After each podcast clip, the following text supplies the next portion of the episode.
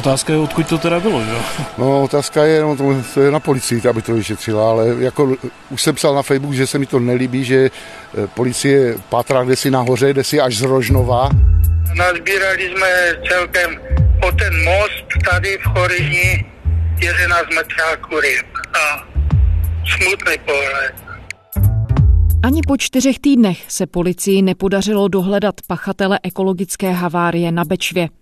Prudce jedovaté kyanidy zabily v září v řece 40 tun ryb. Na dlouhé měsíce, možná dokonce roky, poškodili celý říční ekosystém. Navzdory slibům rychlého dopadení vyníka ale vyšetřovatelé tápou a na místo odpovědí spíš přibývá otázek. Co všechno se o havárii podařilo zjistit a proč se pachatele otravy nedaří najít? Je čtvrtek 22. října. Tady je Lenka Kabrhelová a Vinohradská 12. Spravodajský podcast Českého rozhlasu. Úřady stále neukázaly na vyníka úniku kyanidu do řeky Bečvy, při kterém zahynulo zhruba 40 tun ryb. Odhalení vyníka ekologické havárie na řece Bečvě je málo pravděpodobné. Připustil to náměstek Vsetínského okresního státního zastupitelství Petr Barešek, který kauzu dozoruje. Myslíte, že je vůbec ještě šance to zjistit? Protože já, se, já vám řeknu... vždycky, ale jako upřímně řečeno, kdybych si měl typnout, tak 20 k 80. Jakub Troníček, reportér radiožurnálu. Ahoj Jakube. Ahoj. Jakube, ty se několik týdnů zabýval okolnostmi havárie na Bečvě, byl se spodívat i na místě.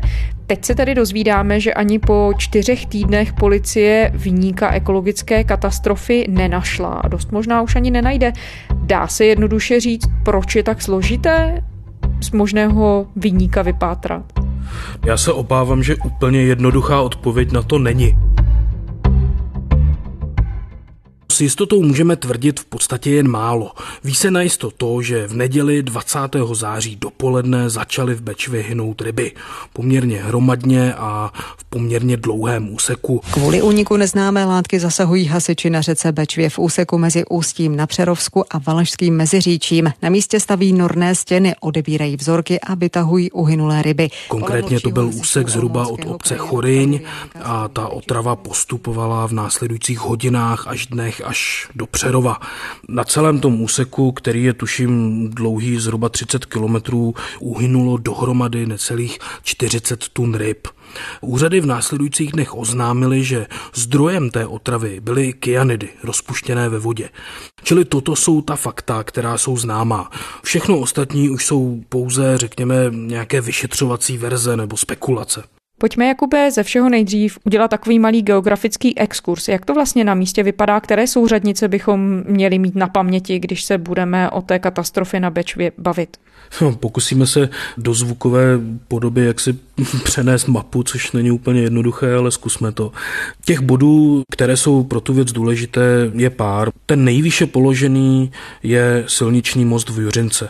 To je část Valašského meziříčí, kde ústí do řeky Bečvy zhruba 15-kilometrový kanál z průmyslového areálu v Rožnově pod Radoštěm. To je bod, kde podle policie do řeky vytekly kyanidy.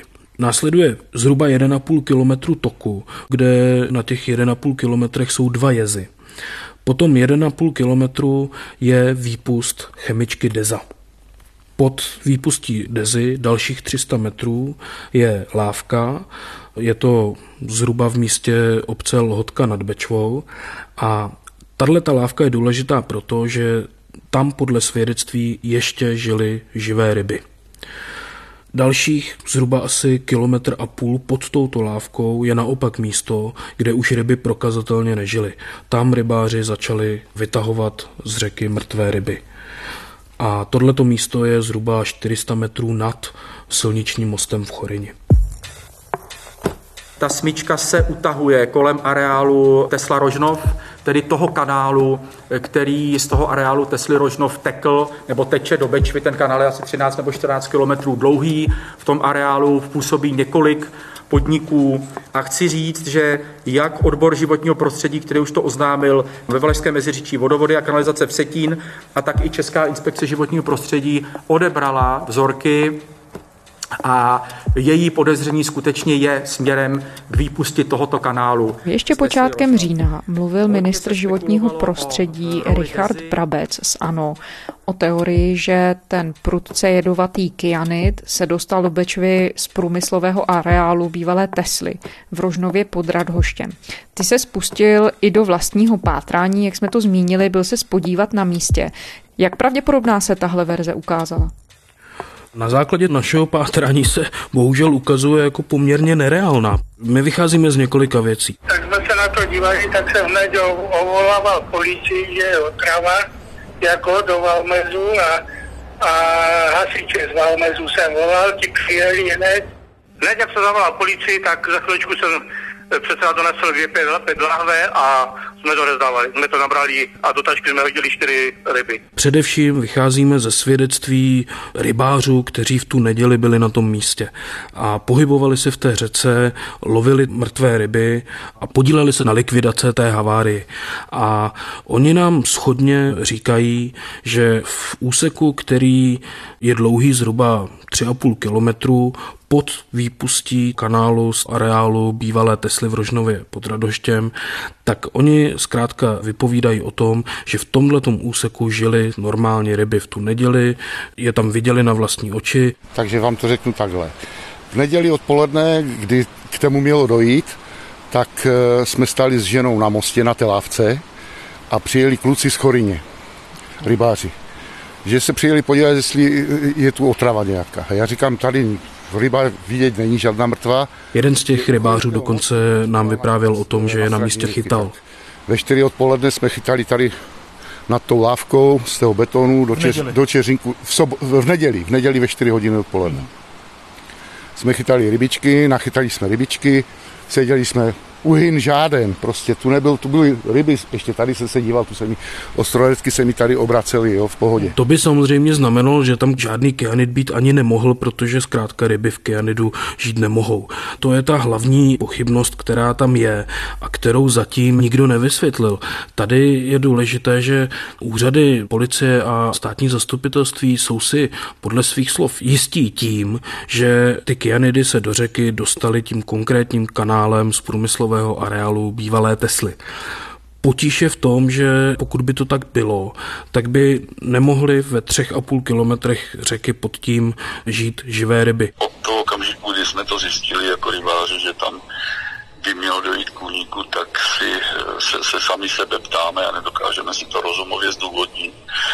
Jak je možné, že ryby začaly padat až po dvou a půl kilometrech Nehledě na to, že v tom úseku jsou dva jezy, kde samozřejmě se ty vody promísí, to znamená pravděpodobnost toho, že by i po třech kilometrech po dvou jezech ten kyanid nebyl promíchaný se zbytkem řeky a umožňoval by tak život nejenom ryb, ale dalších organismů, tak to je v podstatě vyloučené. Kilometr za touto výpustí je splav, pak je ještě jeden splav, který by rozhodně měl tu vodu promíchat, ale ryby padaly ještě dalších možná kilometr až za těmito splavy. Tam je klíčové, kde přesně se brali v té řece ty vzorky, kdy, v jaký moment a hlavně jaké hodnoty v nich byly naměřené a to bohužel nevíme. Česká inspekce životního prostředí tohle to tají s tím, že to je předmětem vyšetřování, takže tyhle ty hodnoty my bohužel nevíme a všechno další už jsou jenom spekulace, které vycházejí z těch věcí, které jsou známé. Tam je důležitá okolnost ta, že podle některých rybářů, kteří se podíleli na likvidaci té havárie v tu osud osudnou neděli, 20. září to bylo, tak oni vypověděli, že vlastně na místě v té vodě cítili silný zápach chloru. A e, tam vy jste říkal, že jste cítili ten chlor, že Ano, chlor nebo, nebo savo, něco takového. Hmm. Něco takového, takovou látku. A my jsme, my jsme ruky vysušené takové, suché, no, takové. A to je poměrně důležité, protože pokud by to byla pravda, tak podle některých odborníků by to mohlo znamenat, že vyník té katastrofy si byl té havárie velmi dobře vědom a snažil se ji zamaskovat, protože chlor, respektive chlornan codný, se v průmyslu používá právě k likvidaci kyanidů. To znamená, že pokud by někomu unikly ve velké množství kyanidy do řeky, ten někdo by se snažil zamést stopy, tak by to mohl udělat například tak, že by tam pustil za těmi kyanidy poměrně velké množství chlornanu. Ten chlornán by v takovém případě kyanidy naprosto zlikvidoval v té vodě a v praxi by to znamenalo to, že jakýkoliv odebraný vzorek v tom místě by pak už logicky kyanidy nemohl obsahovat, protože by byly zlikvidované tím chlornanem. Říkám to proto, že pokud tedy nějakým kanálem vytekly kyanidy, zároveň tam protekl chlornan, tak v momentě, kdy u toho kanálu nebo v kanálu vezmu následně vzorek tak se nemůžu divit, že tam kyanidy nenajdu. Takže i tohle samozřejmě může být poměrně důležitá okolnost, která vyšetřování může velmi komplikovat.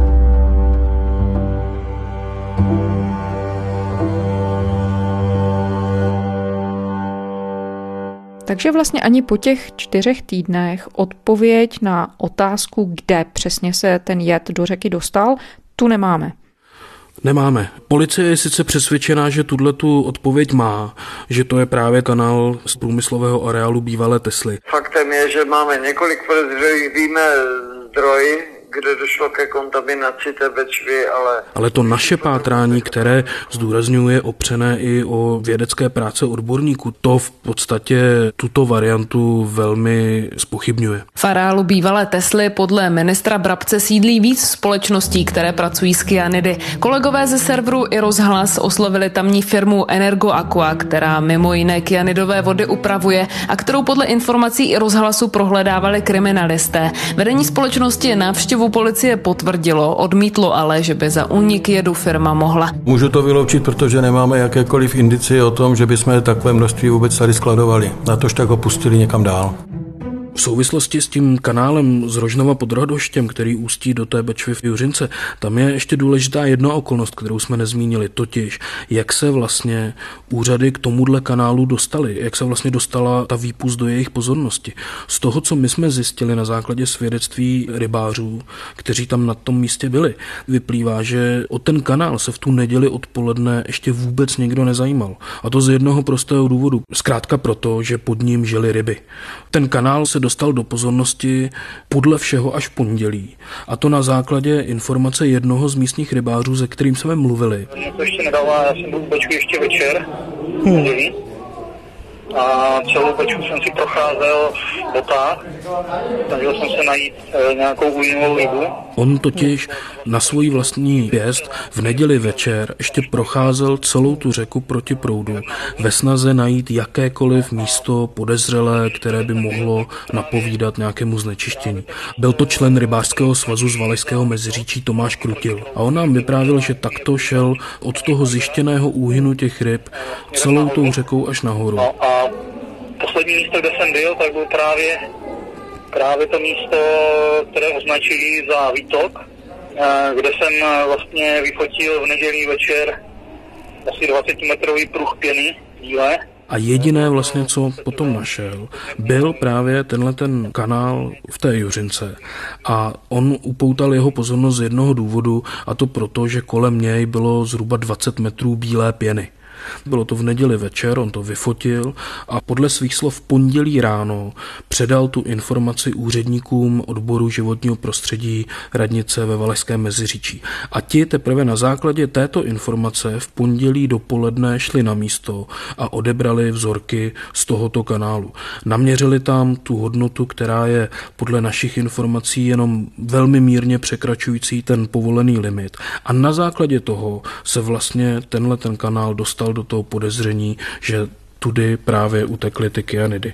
Ale pokud se nad tím člověk zamyslí, tak to nesedí už jenom proto, že například ten rybář nám vyprávěl, že i v tu neděli večer, kdy tam byla ta bílá pěna u toho kanálu, tak v té bílé pěně plavaly živé ryby.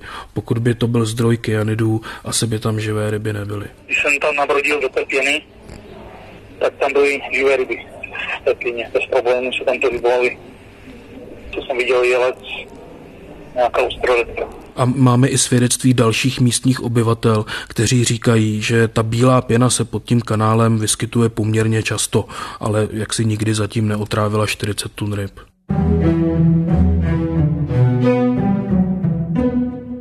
Co se tedy ukazuje jako další nějaký zásadní moment, na který bychom měli upřít pozornost? Odborníci, s kterými my jsme mluvili, se snaží naší pozornost vrátit mimo jiné i k obří chemičce Deza, která patří pod holding Agrofert. Úřady ji sice hnedka na začátku vyloučili. Sama Deza také odmítla velmi razantně, že by s tou havárií měla cokoliv společného. Jenže v jejich argumentech jsou bílá místa, která zatím nebyla vysvětlená. Například Deza argumentovala tím, že v žádném případě nevyrábí ani neskladuje čisté kyanidy, které by takovou havárii mohly způsobit. Potíž je v tom slovíčku čisté. Deza opravdu čisté kyanidy nevyrábí a ani neskladuje. Ale ukázalo se, že Deza má ve svém areálu poměrně velké množství odpadních vod, ve kterých ty kyanidy jsou v poměrně vysoké koncentraci. Dokazují to různé odborné práce, které jsme dohledali. Mimochodem jsou to odborné práce i zaměstnanců DEZY, kteří s těmi informacemi pracují. Co je tedy DEZA vlastně za továrnu, jaké konkrétní chemické látky vyrábí a co k tomu všemu používá? Deza je obří chemička, je to jedna z největších chemiček u nás. Zdůraznuju, já nejsem chemik, nevím přesně s jakými všemi chemikáliemi se v té fabrice pracuje. Co ale na základě našeho pátrání vím je, že například ona zpracovává dehet a při zpracovávání dechtu právě vznikají odpadní vody s obsahem kyanidů. Nejsou to čisté kyanidy, jsou to kyanidy vázané v takzvaných komplexních sloučeninách, většinou s dalšími kovy a tyhle ty kyanidy nejsou sice tak toxické jako ten známý kyanovodík, nicméně za určitých okolností se z nich kyanovodík může uvolňovat. Ta množství, které se vyskytují v těch vodách, které pochází z těch eh, odpadních produktů z oxárenství, které zpracovává DEZA, znamená, ty obsahují běžně desítky až stovky eh, miligramů na mililitr. My jsme se na to ptali například docenta a tajemníka katedry biochemie Přírodovědecké fakulty Univerzity Palackého v Olomouci, Marka Petřivalského, který se tomu tématu poměrně detailně věnuje. On zveřejnil odborný text, kde rozebírá ty jednotlivé argumenty, ty jednotlivé verze. Například nabízí poměrně jednoduché vysvětlení toho, jak se komplexních kyanidů, které nejsou tak toxické, mohly uvolnit ty vysoce toxické látky jako kyanovodík. Reaktivaci toho toxického účinku mohlo dojít až tedy eh, během pohybu v tom řečišti řeky Bečvy a jedním z těch možných faktorů, který to mohl nějakým způsobem tohle zprostředkovat, bylo právě eh, sluneční záření v té eh, relativně mělké vodě. On nám totiž vysvětlil, že za jistých okolností komplexní kyanidy mohou reagovat na ultrafialové záření, čili i na sluneční svit. Z oficiálních dat vyplývá, že v tu neděli 20. září bylo na místě v Bečvě poměrně málo vody, byl tam malý průtok, nízká hladina a zároveň svítilo hodně slunce. Komplexní kyanidy, oni mají různou stabilitu, ale všechny za různých podmínek jsou schopny být rozloženy zpátky na ty jednoduché. Podle docenta Petřivalského to znamená, že v praxi mohly ty komplexní kyanidy vypuštěné do vody reagovat na sluneční svět, který tam v tu chvíli byl a mohly se z nich začít uvolňovat ty takzvané jednoduché kyanidy, které jsou vysoce toxické.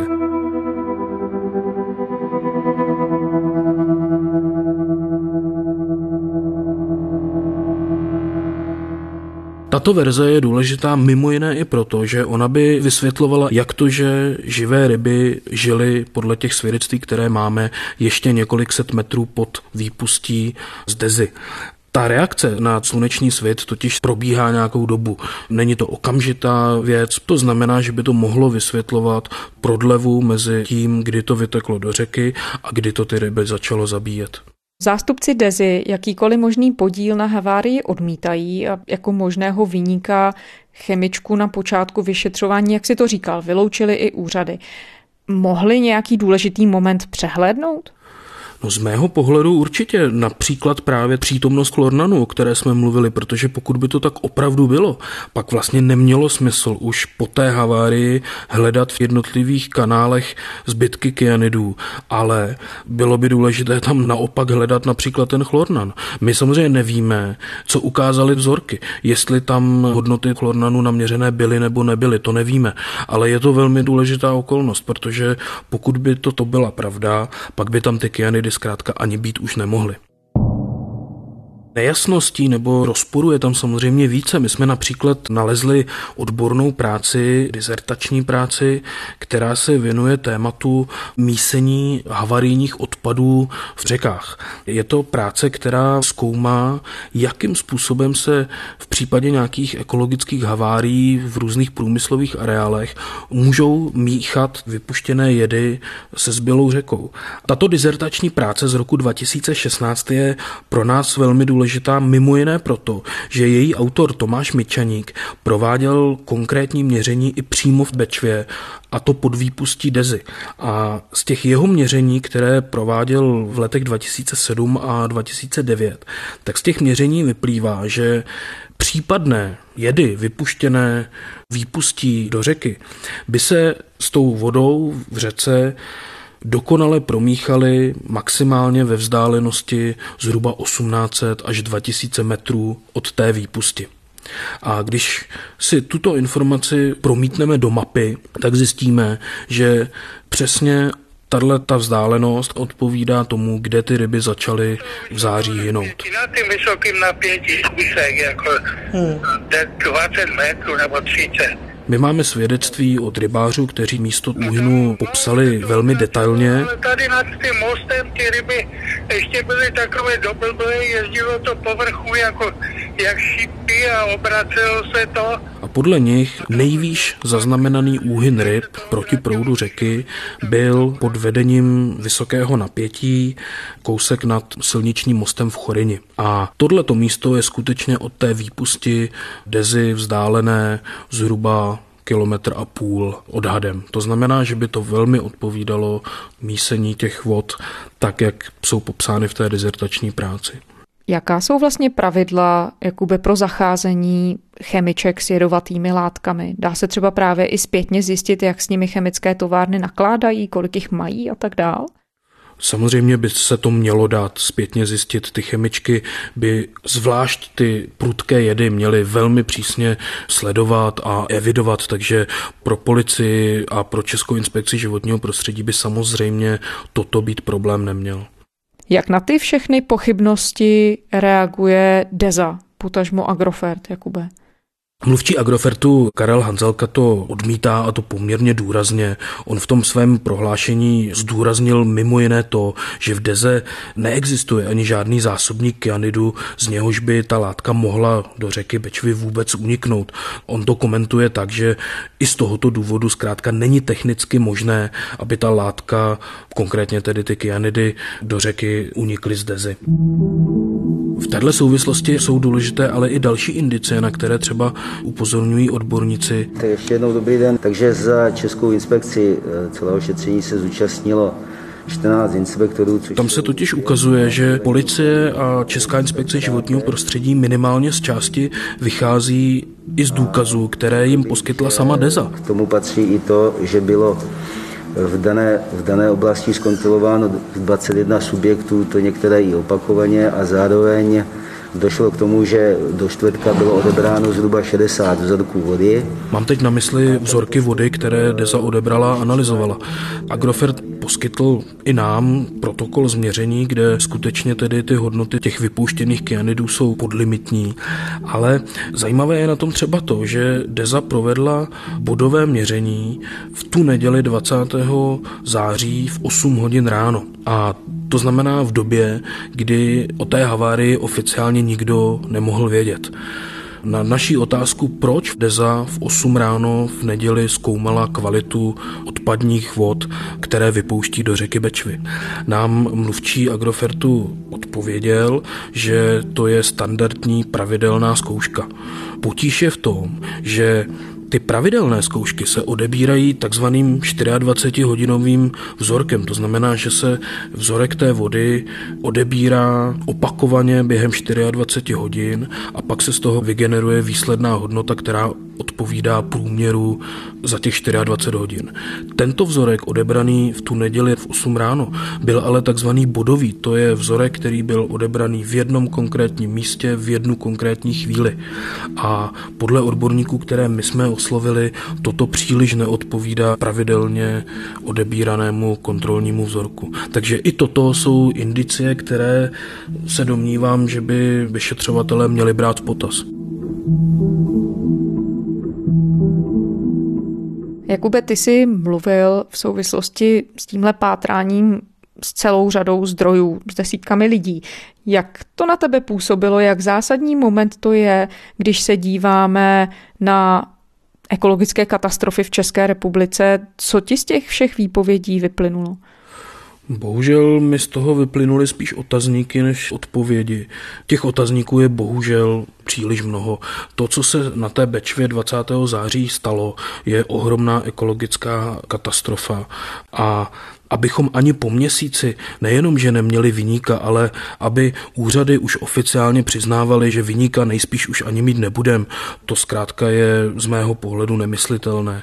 Ekologická havarie se prověřuje, máme několik tuto chvíli nelze činit jakékoliv konkrétní závěry. My jsme se na to ptali náměstka Vsetínského okresního státního zastupitelství Petra Bareše, který tu kauzu má na starosti.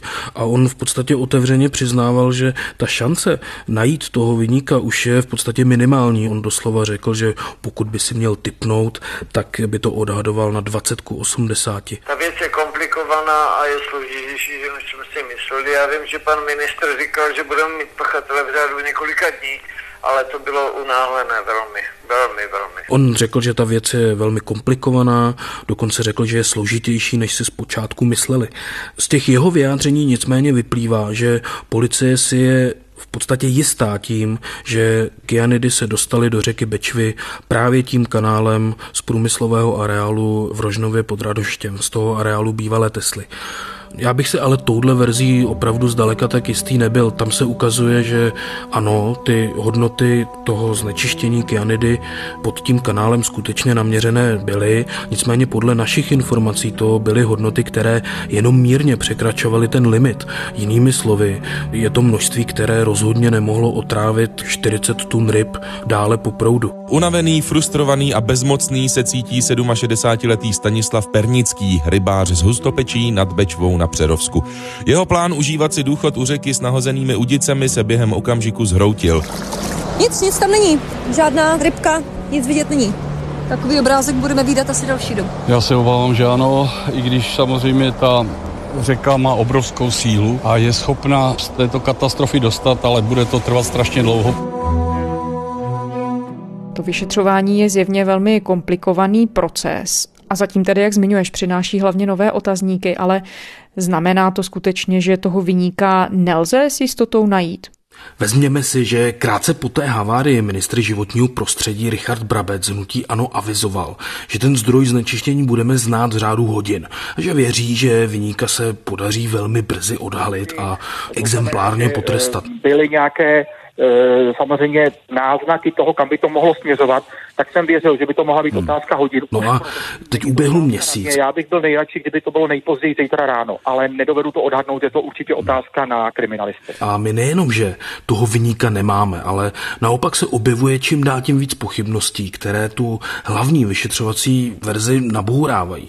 Tady pokud si můžu dovolit nějaké přirovnání, tak ono to trochu vypadá, jako by policie honila, dejme tomu, piráta silnic, který podle radarů jezdil dvoustovkou v obci, ale protože ho najít nemohou, tak se upnuli na dopadení někoho, kdo kolem toho radaru ve stejnou dobu projel třeba sedmdesátkou. Ano, je to také přes limit, ale jak si v úplně jiném měřítku. Na pokutu to sice je, ale asi ne na kriminál jako to, co předvedl ten pirát.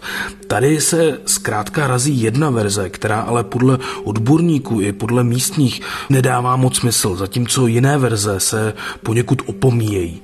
My samozřejmě nemůžeme suplovat práci vyšetřovatelů, ostatně na rozdíl od nich ani nemáme k dispozici ty analýzy odebraných vzorků a další neveřejné informace, ale můžeme alespoň ta známá fakta podrobovat nějakému kritickému zkoumání a z toho se trochu zdá, že některé závěry mohly být poněkud předčasné. Tady mám samozřejmě na mysli to jednoznačné vyloučení Dezy jako možného pachatele. Není totiž jasné, jak si tímto mohou být vyšetřovatelé tak jistí, když ve všem ostatním tak nějak tápou. V této souvislosti se pak samozřejmě těžko brání, řekněme, spekulativním otázkám. Zda vlastně ty úřady od začátku měly vůbec nějakou vůli toho skutečného vyníka odhalit. Těch nezodpovězených otázek a hlavně pochybností je totiž v tomto případu vzhledem k jeho závažnosti až moc a zbuzuje to poměrně velkou nedůvěru. Jakub Troníček, reportér radiožurnálu. Děkujeme. Děkuji, naslyšenou. A to je ze čtvrteční Vinohradské 12 vše. Poslouchejte nás na serveru iRozhlas.cz, to je náš spravodajský web, a také v podcastových aplikacích. Pište nám, naše adresa je vinohradská12 zavináč rozhlas.cz. To byla Lenka Kabrhelová. Těším se zítra.